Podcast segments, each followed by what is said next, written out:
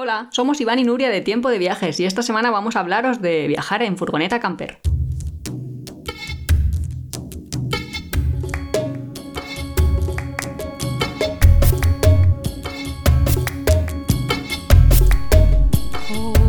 Sí, hoy vamos a hablaros de, de viajar en furgoneta camper por dos motivos, porque han sido noticia esta semana o la semana pasada dos cosas que tienen una gran relación, creo, y que han saltado los medios. Uno es que una de las nominadas al Oscar es Nomadland, que es una película que va sobre una mujer que pierde el trabajo y entonces tiene que vivir... Eh, vivían en una especie de pueblo minero y se acaba la mina, entonces toda la gente de ahí se tiene que ir y claro, si no tienes recursos, la forma más barata de viajar es irse en, vivir en una furgoneta.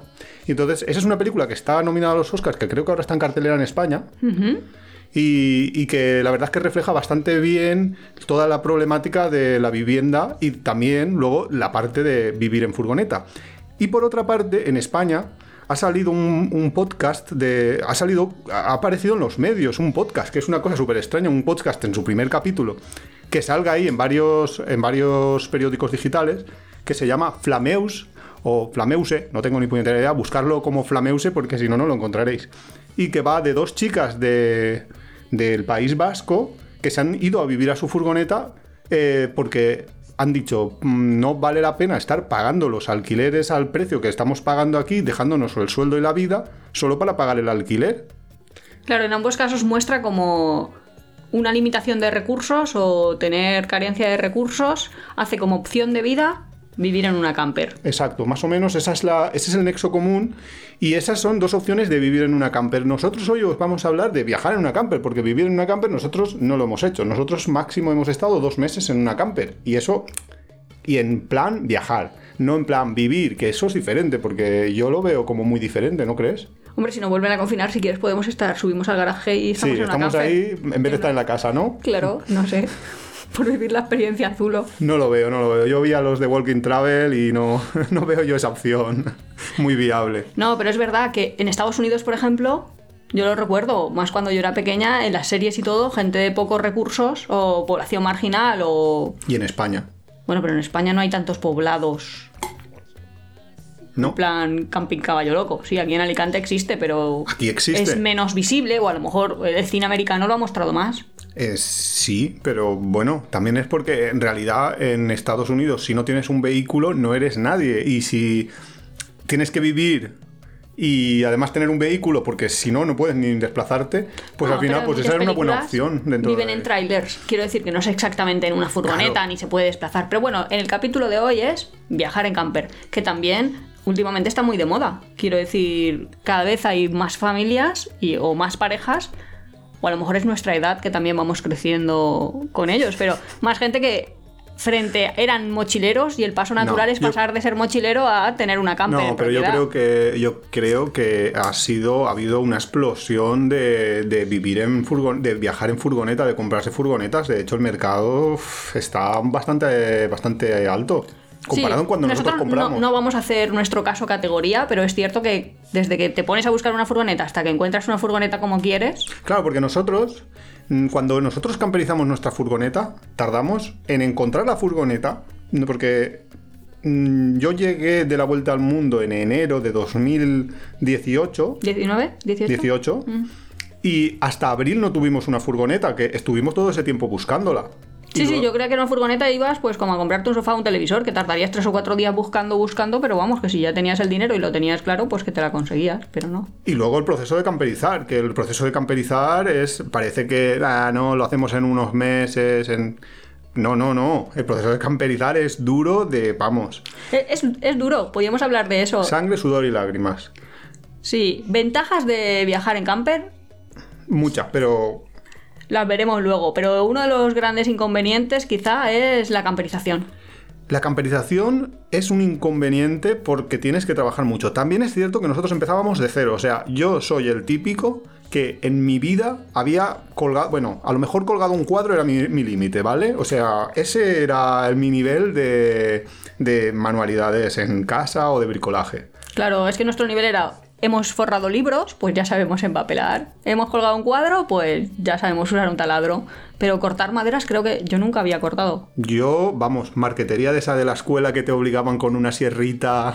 Ah, sí, es verdad, es la tecnología máximo. De... Pero no, no había bebido, no había, no había hecho nada más en toda, en toda mi vida. Entonces, claro, de repente encontrarte con que tienes que hacer electricidad, fontanería, eh, cortar madera... Es una, es un trabajo que es bastante alucinante. Y luego, aparte, ¿cuáles son tus condiciones para hacerlo? Porque yo no sé, eh, la gente que hace que se camperiza la furgoneta, yo no sé cómo lo hace, pero yo lo tuve que hacer en la calle, porque es que la furgoneta en el garaje no nos cabía, con lo cual estábamos en la calle. Todos los días era sacar el material, volverlo a meter, es un y, trabajo... Y para mí, más que hacer, también es verdad que hacer el gran grosso de hacerlo hiciste tú, pero es más la cantidad de toma de decisiones que tienes que estar haciendo. O sea, o sea es más pensar que luego realmente hacer. Claro. Y como cada vez que eliges una cosa, rechazas todo el resto. Quiero decir, ¿la cama fija o sofá cama? Eh, con garaje bajo, entrada por detrás, no sé. Son sí, muy sí. limitantes, porque en una casa nosotros, yo hacer reformas en una casa lo veo más fácil. Porque, porque hay más, más espacio. Maneja- claro, hay más manejabilidad. O sea, cada vez que elijo una cosa no significa que estoy renunciando a un montón de... derivados, pero en una camper sí, pero yo al principio creía que era como uf, casi una crisis de pareja, eh, de madre mía, que aquí estamos tuvimos discus- nuestros momentos discutiendo. Porque, porque claro, es que hay una parte que es decidir, pero cuando son dos personas las que deciden, ahí pueden haber conflictos y ahí... Claro, porque tienes que priorizar muchísimo. Y entonces, claro, las luchas por las prioridades. Claro, claro, claro, eso es, es así, que tienes que, que acabar haciendo algo que acomode a dos personas que piensan diferente o que tienen ideas diferentes. Luego más o menos al final acabas convergiendo porque encuentras puntos intermedios como vamos a hacer una ducha o no vamos a hacer una ducha, pues hacemos una ducha que parece que no, es un, que no ocupa espacio como una ducha. Entonces acabas haciendo ese tipo de, de trabajo y de, y de negociación. Que eso ya es complicado. Lo ideal sería que te dejaran... A, o sea, a mí me hubiera parecido ideal que me dejaran hacer lo que me diera la gana. Y luego ya ver el resultado. ¿Sí? Para mí eso hubiera sido lo ideal. Pero bueno... Yo no elijo apartamento, tener... tú diseñas la camper. Exacto. La próxima, me parecería venga. bien, me parecería bien. Pero vamos... Pero vas... no, no fue solo nosotros, ¿eh? Porque no, yo al principio no, estaba como frustrada de... Madre de, mía, estamos siempre discutiendo... Travel, los de Walking Travel también lo dijeron, que estuvieron a punto de, de separarse. Nosotros no llegamos a... a no, no. Mucho menos, pero, pero siempre estábamos... O sea, nosotros estuvimos... Desde abril del dos mil dieciocho hasta ese verano, y sí. solo hicimos en ese tiempo el aislamiento y una parte muy pequeña, muy pequeña de, de muebles. ¿Y el sistema eléctrico? Bueno, es verdad, el sistema eléctrico. Todo lo demás, o sea, no teníamos fontanería y nos fuimos ese verano sin fontanería, sin sistema eléctrico, o sea, con el sistema eléctrico básico, eh, pero no teníamos, o sea... El sofá cama lo, le pusimos dos tornillos al suelo y ya está. Y nos fuimos sin homologar y sin nada porque dijimos, ah, nos vamos porque nos tenemos que ir.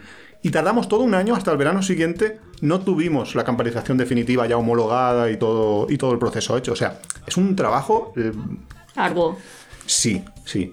Y otra cosa, trabajar en verano. O sea, trabajar con... Nosotros estamos en Alicante, con lo cual eh, aquí hace calor cuando hace calor y eso es también bastante jodido. O sea... Claro, pensamos y tuvimos suerte porque ese abril no llovió tanto como ahora, por ejemplo. Sí, sobre todo porque teníamos goteras.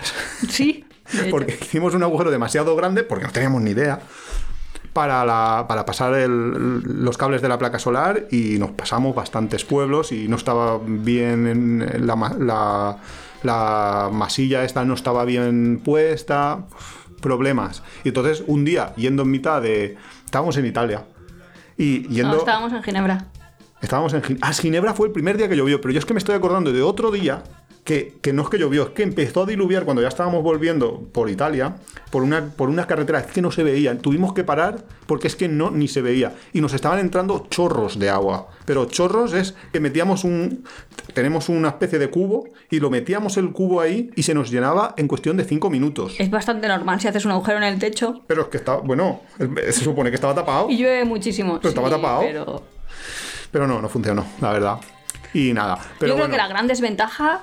de tener una camper es hasta que sabes qué diseño quieres exactamente o hasta que sabes exactamente lo que quieras. En nuestro caso, que tardas muchísimo tiempo y que hay que tomar muchas decisiones y eso hace roces camperizando, pero en los casos de la gente en general que pueda comprar la camperización o mandarla a hacer, también es un proceso muy largo. Sí, en el pero tiempo. Cuando la mandas a hacer, a no ser que vayas a una custom total de que tú le dices cómo, cómo la quieres, la mayoría de las empresas lo que te hacen es la manera tradicional, que es dos asientos giratorios delante, dos asientos detrás que miran hacia adelante, detrás le meten un baño, en el fondo del todo una, una cama que se abre por detrás y, en, y tienes una especie de maletero, es lo típico.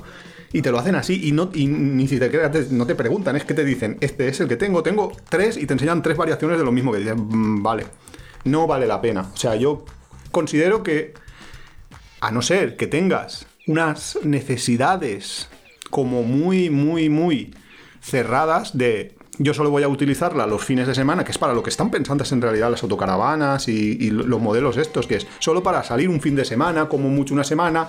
Si vas más, te vas a un camping. Entonces sí, entonces sí que te puede valer. Entonces ahí te, te buscas pues el modelo para dos personas, para cuatro o para seis. Pero realmente si tienes eh, una necesidad diferente, que tú quieres viajar en plan por libre, que luego hablaremos de, de esto... Cuando te vas ya un mes, dos meses sin ir a un camping, ahí tú ya, ya no puedes estar con un modelo tradicional, o puedes estar, pero vas a sufrirlo mucho. Claro, el problema de la gente del modelo tradicional es que acaba sacando sillas fuera, acaba haciendo... Claro, que cosas que son ilegales, que luego hablaremos también sobre esto. Pero antes eh, quería Mira, comentar... Sí. Yo creo que la gran desventaja que me gustaría reseñar es, tardas más tiempo del esperado en camperizar. Otra gran desventaja, o al menos para persona, a mí me pasó, es no puedes querer que la camper sea como en tu casa. Hombre, claro, es que no es como tu casa, es que es mucho más pequeña que tu casa. Claro, y a lo mejor en algunas cosas, porque yo entendía que era más pequeña que mi casa, pero es que a lo mejor tengo la ducha, pues no puedo tener los mismos litros de agua, o no puedo tener tanta claro. agua caliente, no puedo tener... Todo lo que son... No, no sabría decirte las, las facilities, eh, las cosas que tengo, la cantidad de agua... Eh, si puedo lavar o si no puedo lavar, ese tipo de cosas no se puede hacer el equivalente, o sea que no hay una equivalencia real entre alquilar un apartamento o estar en una camper, esa es una parte que es diferente. Pues... Y luego la gran desventaja que estoy viendo es que cada vez más uh-huh. es más difícil aparcar. Seguir el propio espíritu camper, eso que la propia legislación, o al menos en, en España, en Portugal y en países así, exceptuando Francia, se está, sí, la están se está limitando, limitando muchísimo. Claro, porque cuando aumenta el número de personas que acceden a un determinado lugar, pues se crean conflictos y problemas, y entonces pues ese es, claro, es un tema. Yo viví eso con el quad, yo tenía un quad y de la noche a la mañana eh, un... Ah, por motivos que no vienen al caso, pero a un consejero de, de aquí de Valencia se le cruzaron los cables y prohibió el quad, y ya no podías salir a la montaña con quad. Te decía, no, pero puedes seguir yendo por las calles. Y dices, sí, vale, pero es que este vehículo está especialmente concebido para ir por la montaña, no tiene ningún sentido ir con él por la calle. Con lo cual, ¿qué es lo que hizo la gente? Dejar de usarlo, muchos lo vendieron, y, y, y el número de entonces de usuarios, aquí en Valencia por lo menos, bajó un montón. O sea, al final es lo que, es lo que hay. Es... Claro, pero el espíritu de una camper es poder claro, dormir en tu vehículo. Poder dormir y no tener que pagar por ello y poder tener la libertad de, de moverte, claro. Esa es la pues gran mí, ventaja. La ventaja es que tú claro, con la casa sí, puesta. Sin duda. La gran ventaja es la libertad de, de estar siempre con tu casa y la independencia que, que eso te puede, que te claro, puede que dar. Si estás cansado descansas y no tienes que... Bueno, que no es tengo que reservar, tengo que llegar aquí. Es que es donde quiero paro. Pues sí. Pero vamos, a mí uno de los... Eh, esos problemas que tú has dicho, es cierto que es que están, pero bueno, de momento, lo de por lo menos lo de la regulación, toquemos madera, pero se está aguantando, ya veremos cómo será más adelante, pero para mí eh, el máximo problema que yo le veo a tener una, una camper respecto a cuando viajábamos con, viajábamos como mochileros, lo estoy diciendo así como en pasado, como si hubiéramos dejado de viajar como mochileros, que ni de coña, que nosotros seguimos viajando a veces sí, nosotros lo combinamos de una todo. manera o de otra. Hay gente que se deja una cosa para hacer otra. Sí, sí, pero nosotros seguimos viajando de las dos maneras, pero respecto a cuando viajas solo con una mochila, lo que veo más importante de, de problema es... que tienes una posesión, que de repente tienes algo por lo que preocuparte. Cuando yo llegaba a un hostel en Tailandia o en el país que fuera o en el lugar que fuera, todo lo que me tenía que preocupar era de mi mochila, y mi mochila valía nada, con lo cual si me la robaban, si se perdía, cualquier cosa que le pasara, me daba... De hecho, yo solo me preocupo de mi pasaporte. Claro, de tu pasaporte y de tu tarjeta de crédito, sí, porque, porque al junto. final es lo que es, es lo que te va a hacer que, y que si se te pierde el pasaporte vas a la embajada y te lo, y lo recuperas, que tardas unos días, que tal, y si se te pierde la tarjeta te envían una copia. Quiero decir que siempre hay solución para eso, mientras que si estás viajando en furgoneta, en autocaravana, y de repente le pasa algo a tu autocaravana, que te la roban, que tienes un accidente, cualquier cosa que le pase, te acabas de quedar sin viaje. Tu sí, viaje... De hecho, dependes del motor de tu furgo. Claro, obviamente, para moverte. Sí, sí, pero no es de, bueno, luego, porque yo qué sé, en un viaje mochilero, pues si no va este autobús o no va esta compañía, pues cojo otra. Pero aquí necesito todo el rato estar yo bien de salud, tú bien de salud y la furgo en condiciones. Es, ya, ya somos como tres en el viaje. Claro, es, es esa preocupación extra que vas a tener, sin duda, cuando, cuando viajes en, en, esta furgo, en una furgoneta.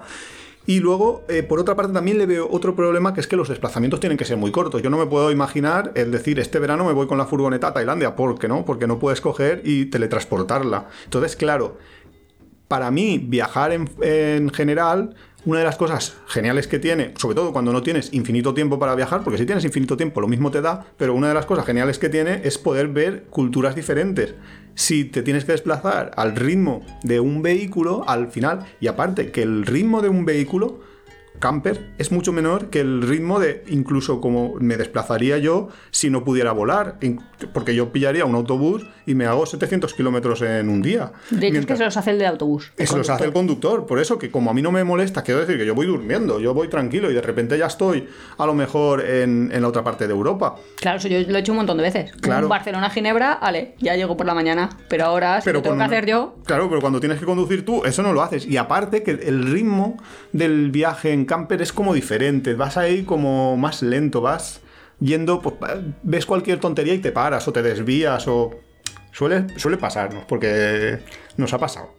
No me mires así. Hombre, ya, pero no sé, si yo por ejemplo digo, quiero ver Irlanda, pues claro que cojo un avión, ahora no porque hay limitaciones de viaje. Claro, pero por ejemplo... Pero, pues, pues voy ahí y ya está. Que no, que quiero ver Edimburgo. Claro, pero por ejemplo, cuando nosotros nos fuimos a Croacia, decíamos, nos vamos a Croacia, llegamos a, a Croacia, llegamos ahí a la península de, de Istria, en, a la península a, a Pula, y, sí, sí, al norte solo, nada más entrar, cruzar Italia.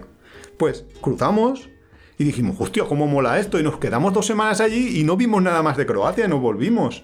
O sea, ese ritmo que tienes en la camper, porque es que como te da totalmente la, la, la libertad de moverte, de estás en tu casa, pues...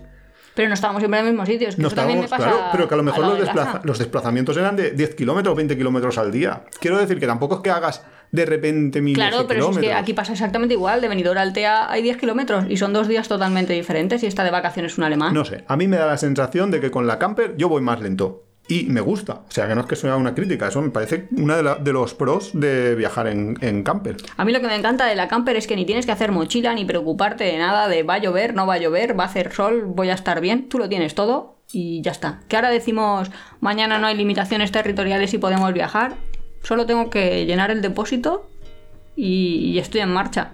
Que quizá eso... Claro, que eso es una de las cosas que nos preguntaban en... Porque hemos preguntado, hemos pedido, porque claro, eh, para preparar un poco el tema hemos pedido que nos ayudaran un poco en Instagram y que nos dijeran preguntas de cosas, dudas que tienen sobre viajar en camper.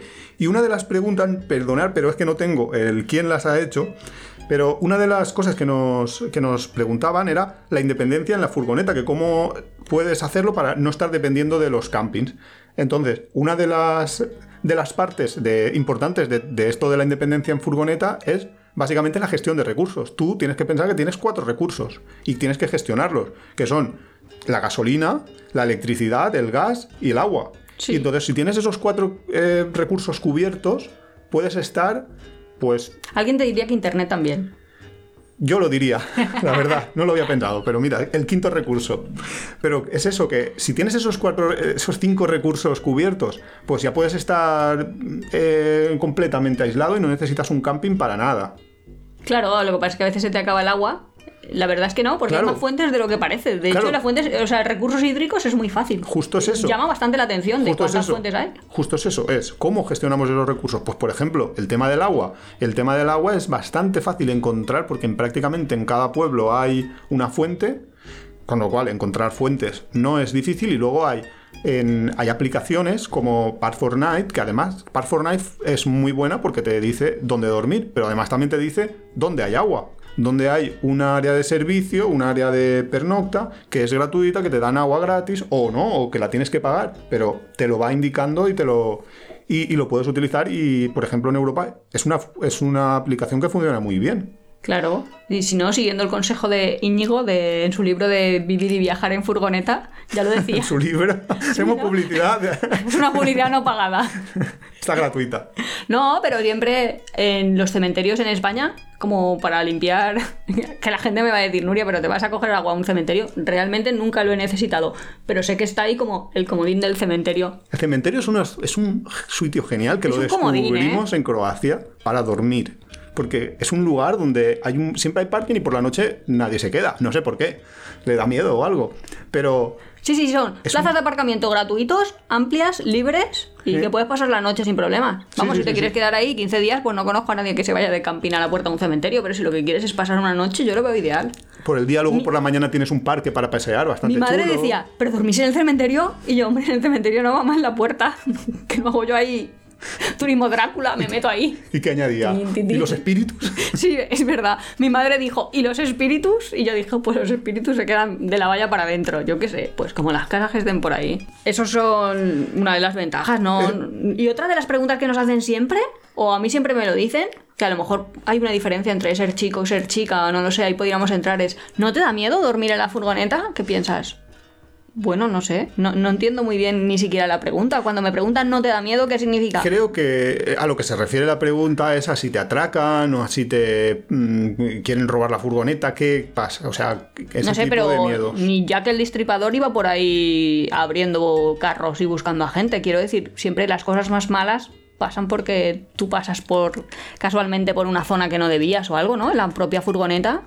Bueno, a ver, eh, hay, hay, hay barrios, que yo sé barrios en claro, Valencia que no, donde no me metería. Pero no me metería, pero más por un prejuicio mío, porque yo sé que yo me voy al barrio de la Coma, por decir algo, en Paterna, eh, y me, pon, me paso allí la noche y toda la gente que vive allí acaba pensando... También Esta es, cierto, es una gitana más que, también que está es cierto aquí... que nuestra furgoneta es nuestra furgoneta, que está súper disimulada, que no, que no se ve como muy, muy llamativa. De hecho, solo se ve un poco la claraboya de arriba, si te fijas. Pero a lo mejor en un vehículo más llamativo podrías llegar a tener problemas en ciertos lugares. Pero no, yo creo que... Bueno, nosotros vivimos en una urbanización y a la puerta de la urbanización a veces viene uno que tiene un autobús que parece el autobús de Will Smith, pero es que ese... Es un autobús súper lujoso. Bueno, cuando digo un autobús es... Es una autocaravana. Un sí, pero que se abren los laterales, ves ahí un lujo que dices, madre mía, con ciento veinte mil euros no me compro esto. Entonces a lo mejor en ciertos barrios con eso, pues si vas, te lo desmontan. Pero... Pero una, con cariño. No sé, debe valer cara cada una de las piezas. Pero una furgoneta normal, aunque sea un barrio así un poco... Conflictivo. Conflictivo. Matarte no te van a matar y robarte que te van a robar si están para darte más que para quitarte. El caso... que respondiendo a la pregunta, yo en cuanto a dormir en lugares nunca he tenido ninguna sensación de peligro, ni de miedo, ni... Yo tuve miedo una vez. Uy, espérate. No, pero porque estábamos como en unos sitios de arena de playa, el sitio este en Francia, que estábamos como en la arena bueno, y empezó a llover, a llover, bueno. y yo tenía miedo. A ver, no, no, esto hay que contarlo bien. Habíamos ido a una zona que ponía... que era una de las zonas, es que no me acuerdo, era en las Lanzas, es una de las zonas con las playas más bonitas, no sé qué. Entonces buscamos en Park for Night un lugar donde aparcar y había uno que estaba pegadito a la playa, en una especie de badén, muy bonito. O sea, por la noche, nosotros a las que llegaríamos allí a las doce de la noche, cuando llegamos lo veíamos muy bonito, ¿vale? Pero estaba lleno de carteles que ponía zona inundable. En algunas partes. Zona inundable, zona inundable, zona inundable. Estabas dentro de una duna que parecía que estabas ahí. Estabas en la misma duna, ¿vale? Y era un, un parking dentro de, de la playa, en un parking, parking consolidado, ¿vale? Para ir a la playa. Era el parking de ir a la playa, pero por la noche no había nadie. Entonces, llegamos allí, Nuria ve los carteles de zona inundable, no pasa nada. Pero a las cuatro de la mañana empieza a llover. Que no llovía, diluviaba. Estábamos en la playa. De pronto la, la furgoneta estaba ahí, que parecía eso... No sé, estaba... hundiéndose, que hundiéndose, yo, yo me veía no. ahí en plan Atreyu, eh, no. la historia interminable de me he quedado aquí en las tierras movedizas y no voy a poder salir, que a muchos furgoneteros les pasa eso, que se quedan en la, en la arena atrapados. Conclusión, a las cuatro de la mañana tuvimos que irnos del lugar, mientras otras furgonetas que estaban allí aparcadas, que también estaban durmiendo allí, se quedaron tan tranquilos y no pasaba nada. A ver, yo sabía que si tú te quedabas ahí, te quedabas súper atrapado, si pasaba luego quince días, como era verano, salir saldrías, porque eso se secaría, pero como yo me quería ir al día siguiente... Claro, no te querías quedar todo el verano ahí. No, a ver, que es cierto que en un momento u otro la arena se va a secar, pero que nos estábamos hundiendo, que estábamos ahí en las arenas movedizas, también te lo digo yo, ¿eh? Que salías y de, de, de pronto se te metía el pie ahí hasta la rodilla y no podías salir. Una exagerada. Se te... es que... Y luego dice, ¿no te daba miedo? Pues sí, porque podía perder al, al tercero el grupo, que era la furgoneta. Yo ahí ya, sin mi furgoneta no. Una exagerada. No pasó nada, no pasaba nada, la gente se quedó allí y a la mañana siguiente salió el sol. El caso, que si ese es el único problema que hemos tenido, pues podéis imaginar que pocos problemas. Eh, yo no, no te recuerdo ni siquiera haber tenido miedo de ningún lugar. Y siempre se dice, es que hay gente que te quiere robar, te echa gas venenoso, gas que te duerme para robarte. Dices, bueno, quizás para una furgoneta de cien mil euros, sí, puede ser que alguien que tenga una furgoneta o una autocaravana de cien mil euros pueda tener miedo. Pero si tienes una camper que te la has hecho tú mismo y que aparentemente por fuera no tiene un grandísimo precio, pues yo la verdad es que duermo tranquilísimo. Yo duermo súper tranquila, vamos. Ya contamos que nos despertó la policía y súper amablemente. Sí, es verdad, no, nunca, eso nos lo contó. De normal, de normal nadie te despierta, tú estás ahí dentro, es que es como dentro de tu casa. De hecho, en Estados Unidos me dejarían tener un arma para defender mi propiedad o algo así. Anda que. Siguiente compra, un arma. En fin, otra de las preguntas que nos hacían dijo era... ¿quién quería un hacha? Yo quiero un hacha, pero por si, porque hay que, a veces hay que cortar un árbol y cosas así y hay que defenderse también, que eso lo he oído yo. Eh, eh, no hemos hablado de eso, pero ¿de uno de los grandes temas de cuando tienes una furgo camper y todo eso, la gente te dice, si no vas a los camper, a, a los, los camping. campings, ¿cómo haces para ir al baño? Y eso es ahí todo un tema. Pero vamos, vale, básicamente la, pero lo haces en la naturaleza o lo haces en algún sitio. Gestión de recursos, nuestro sistema es muy sencillo, nuestro sistema es... Nuria tiene un sistema y yo tengo otro. Yo tengo un sistema que es que meas directamente a la tubería, vía un, una especie de embudo que está conectado al sistema de tuberías, luego limpias esa parte del embudo, cierras una llave y ya está. Que va paralelo, ¿eh? No es directamente en la pila. No, no, se va a la... Obviamente, Obviamente. es un, un embudo diferente. No, o sea, a lo mejor la gente se cree que te pones ahí sobre la va, pila directamente. Y se va... Pues se podría. Y, te, y se va a las aguas sucias. No lo tires a la calle, no lo hagas en la calle. Es que hay muchos furgoneteros que luego se quejan de que si, la, de que si les prohíben los lugares. Pero es que si te vas a mear a la calle y yo soy el vecino que te estoy viendo desde la calle y estás meando en la, en la fachada de mi casa, pues igual a lo mejor también llamo a la policía. Es que... Luego nos quejamos de que nos prohíben, pero es que hay que hacer las cosas bien. Entonces, la meada a las aguas, al depósito de aguas sucias. Sí, el mío es equivalente.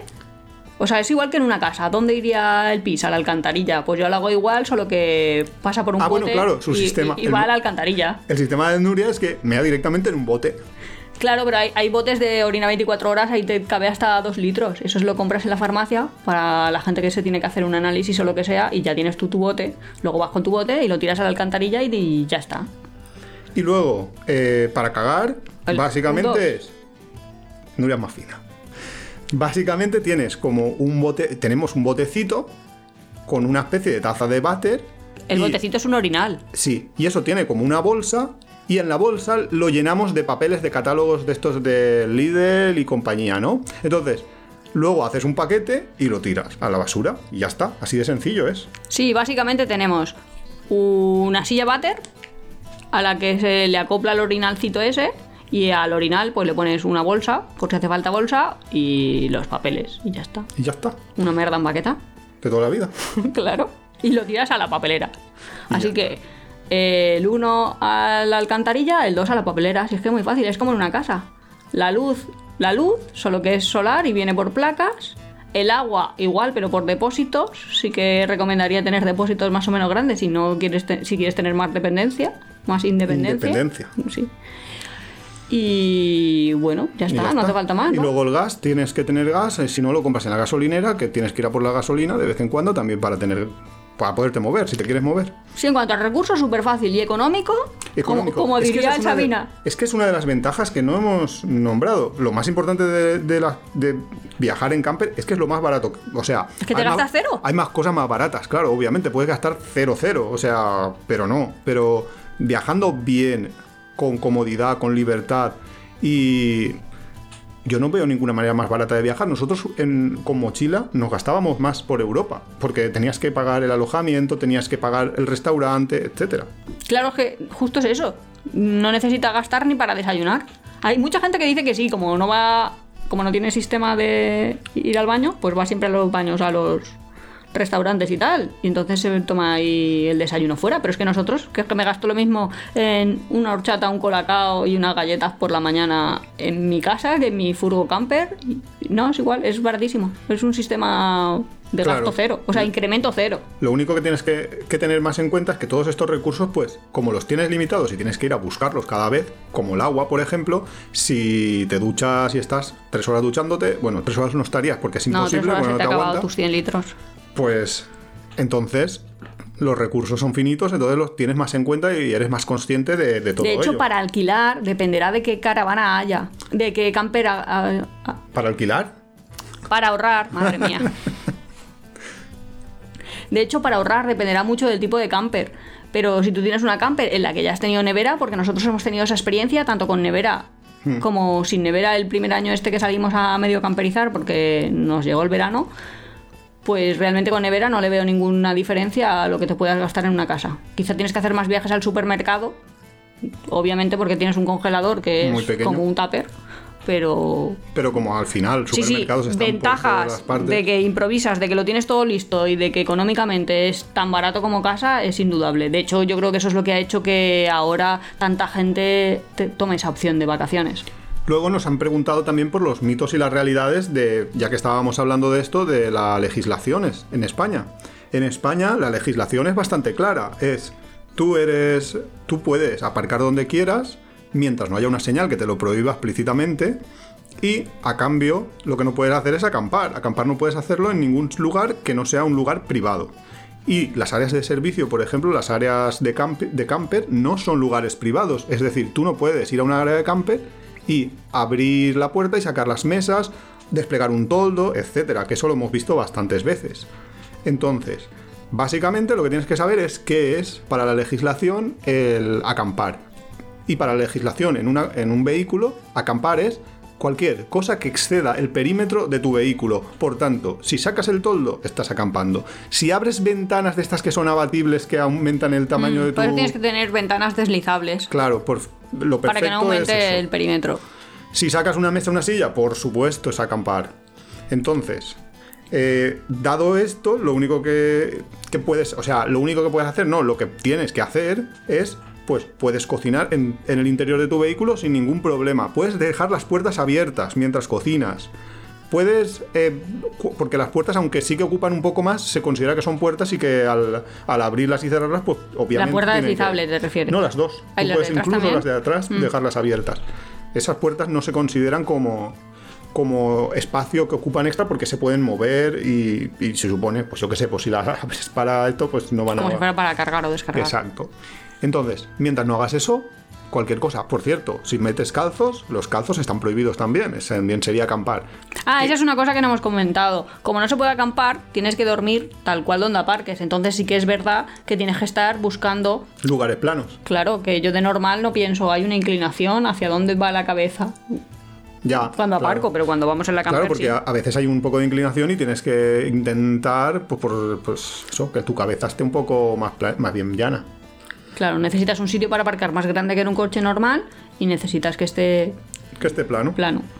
Y básicamente eso es todo lo que hay que decir de la legislación, porque es que es bastante sencillo, es bastante de sentido común. Si te prohíben en un sitio porque te han puesto una, una señal, pues no aparques. Aunque tú, aunque es cierto que si lo recurrieras, una señal que ponga un ayuntamiento no puede prohibirte a ti el aparcar y pernoctar. Pero te tocaría acampar, ya... Aparcar sí, pernoctar no. Aparcar, he dicho. Aparcar y pernoctar. Pero te tocaría ir a, a, a meterle un pleito al ayuntamiento, perder el tiempo, etcétera, etcétera, etcétera, si te multan. Con lo cual, lo más sensato es intentar hacerlo en lugares donde no esté explícitamente prohibido. Luego sabes también, todo el mundo, que en la costa, en verano, pues va a ser muy complicado a veces aparcar, van a poner más pegas, van a incluso a... porque puede llegar, y, y a, yo he leído casos de eso, de gente que le ha llegado la policía y le ha dicho que no puede estar aparcado en un determinado lugar sin ninguna señal, y eso no es cierto. Tú puedes estarlo, pero ponte a discutir con el policía, acabarás teniéndote que ir, enfadándote, etcétera, etcétera. Con lo cual, mejor no... Sí. No, no, no buscar problemas. problemas. Exacto. Y luego una cosa que no hemos comentado, que yo creo que las campers son muy como adecuadas para viajar con niños. Porque Supongo. es bastante cómodo. No, no porque... sé, yo no tengo de eso. No lo sabía. Creo. No, pero es verdad que yo lo veo como muy cómodo. Si tienes un bebé, pues te lo llevas en la camper y ya está. ¿Que tienes que descansar? Pues descansas, ya. Que... Claro. Lo puedes hacer todo, más, más cómodo que a lo mejor es lo que decíamos antes del paso de mochilero a camper. Sí, yo supongo que sí, que así será, que, que tener un niño pues es más fácil en, una, en un vehículo así que, en, que llevándotelo a un hotel donde pueden llorar, donde pueden... Y luego hay gente que a mí sí que me ha preguntado de, ¿pero tú vas a, un, a una ciudad y puedes aparcar con la camper? Pues como están estas aplicaciones...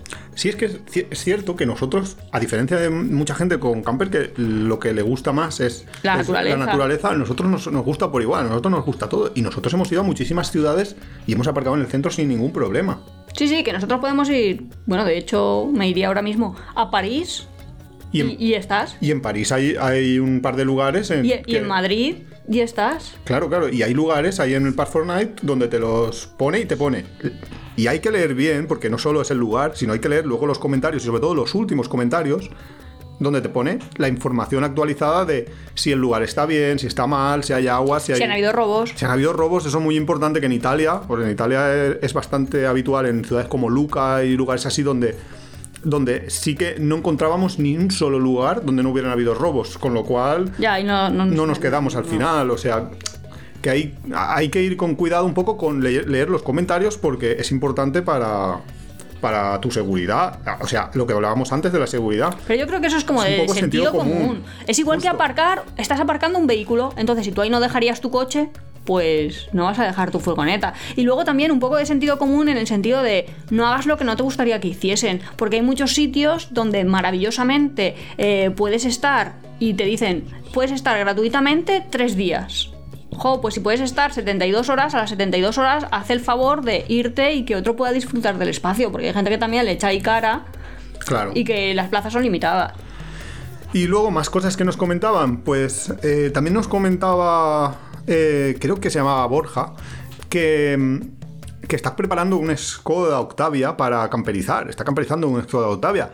Lo cual me recuerda que nosotros, nuestra primera experiencia camper fue en un Nissan Micra, que descubrimos en un Viñarroc que eh, empezó a diluviar y teníamos una tienda de campaña. A, a la fuerza mata. Claro, y a la fuerza descubrimos que la parte trasera del coche se podía hacer una magnífica cama de matrimonio. Y luego eh, lo mejoramos ese sistema un poco con unas maderas, unos colchones y camperizamos, medio camperizamos el, el Nissan Micra, porque también lo usábamos para vivir, con lo cual teníamos que mantener la... La dualidad. La dualidad esa de, de me voy a trabajar, no me voy con la camper, con el coche camper. Y luego nos fuimos un, una semana entera, que eso fue bastante duro, al Cabo de Gata. Que claro, ahí sí que tienes problemas de verdad, porque ahí sí que no puedes cocinar, porque dentro no cabes, no, no puedes estar cocinando...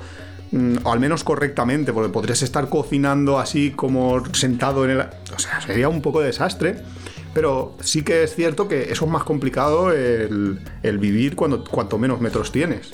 Hombre, tiene sus ventajas y sus inconvenientes, ¿eh? Porque no tienes ningún problema para encontrar sitio. Yo me acuerdo que con claro. el Pinin tú ibas a una playa y nadie te iba a decir, ¿no se pueden furgonetas camper? Que tú decías, no, si yo tengo un Pinin. O sea, un Pinin es un Nissan Micra. Claro. De, yo el asiento de atrás lo quito que... y entre el maletero y el asiento de atrás lanzo los asientos para adelante, pongo unas maderas y aquí he puesto yo aquí un colchón hinchable. Claro, era, y, era así. Y nadie te lo impedía. Y luego ya por último, y vamos a cerrar, María nos preguntaba que eh, cuáles eran los sitios más chulos o más cómodos donde hemos estado eh, con, con la furgo. ¿Más cómodos? Sé, sé más incómodos y solo, te, solo estoy realmente incómoda. No, es que solo estoy realmente incómoda. Sí te falta el aire, que nunca te falta porque hay claraboyas. Eso lo aprendimos en el capítulo de los lugares donde dormir. Sí, que eso siempre... Y se hace muchísimo calor. Yo sé sitios muy chulos de Francia... que a lo mejor estaba genial viendo la, el Tour de Francia y cosas así, o sea, experiencias que para mí han sido muy ilusionantes, es que lo... pero hacía demasiado calor, pero bueno, lo solucionamos comprando un ventilador, que tampoco es que pillamos es una ola de y calor luego, en Francia. Sitios muy bonitos que hayamos dormido, pues hombre, a veces estás, sobre todo a la gente que le gusta más naturaleza, a veces si estás que estás totalmente solo, abres las ventanas y las puertas y estás ahí en mitad de la naturaleza, o en aguas termales, o ese tipo de cosas, son bonitas. Claro, yo, yo casi que te diría, los más cómodos que hemos tenido, pues eh, mira, pff, en el, el sitio este de los Pirineos, justo la frontera, nada más creo cruzar desde España a Francia, eh, unas termas que habían allí, allí se estaba, pues nos pasamos, estábamos de, de vuelta a casa y teníamos un poco de prisa por volver y nos pasamos tres o cuatro días. Sí, ahí estaba, estaba muy bien, muy bien. Y muy fresquito. Sí, además era muy fresquito y luego estaba fresco, exacto. Y era agosto. Y luego, pues, lugares... Hombre, yo a, yo a París volvería. Es que yo, Madrid y París, por ejemplo... Es que hay... porque a nosotros nos encanta eso. Porque sí, pero, es que puedes estar... pero es que tenemos un sitio en, en todo el centro de la, de la ciudad. Sí, sí, que... es que es como vivir en el centro. Claro, luego, pasamos, luego lo ponemos en, el, en la nota en apeadero punto es, en el, en el artículo del, de este podcast, lo tendréis. Pondremos ahí los dos lugares de París y de, y de Madrid donde dormir. Sí, la verdad es que unas vacaciones perfectas en camper. Y estás en el centro. Claro, y tienes luego todas las ventajas, o sea que la camper es para todos, para los que les gusta la naturaleza, pero para, también para la gente que le gusta ir de vacaciones. Claro, es para, para todos. Si es que lo bueno de la camper es que es que cada uno puede encontrar su manera de, de viajar y de vivir con ella. Porque hay gente que va a querer solo el fin de semana, de hecho, y puedes... hay gente que quiere vivir en ella. Claro, o sea que... y la forma de viajar va a depender mucho, hay gente que le gusta más ir pues libre, pero también puedes socializar mucho, si te vas a un camping... puedes pasártelo muy bien, claro, y tienes esa relación. Por ejemplo, nosotros hasta este año no habíamos probado nunca lo de ir a un camping y nos parecía así como, guau, ¿para qué vamos a pagar? Pero es que pagas porque tienes unos servicios, tienes una, estás con más una gente, parte social, o sea, es muy chulo el, el hecho ese. Más en, en Francia, que también es verdad que son mucho más baratos los campings que en España, que en España se pasan bastantes pueblos en los precios. Pues... y creo que ya está, no nos da tiempo a nada más. Otro día hacemos otro sobre... Claro, si tenéis más preguntas, más valoraciones o cualquier cosa que nos queráis decir, pues en nuestras redes sociales os leemos. Sí, en Instagram pusimos, por ejemplo, antes de, de hacer este capítulo, de grabar este capítulo, pusimos toda la... pusimos ahí algunas cosas para que nos dejarais preguntas si queríais. Igual haremos en otros capítulos más adelante. Pues nos vemos, vale, en el siguiente. La semana que viene, el próximo jueves, estamos con todos vosotros. En Tiempo de Viajes.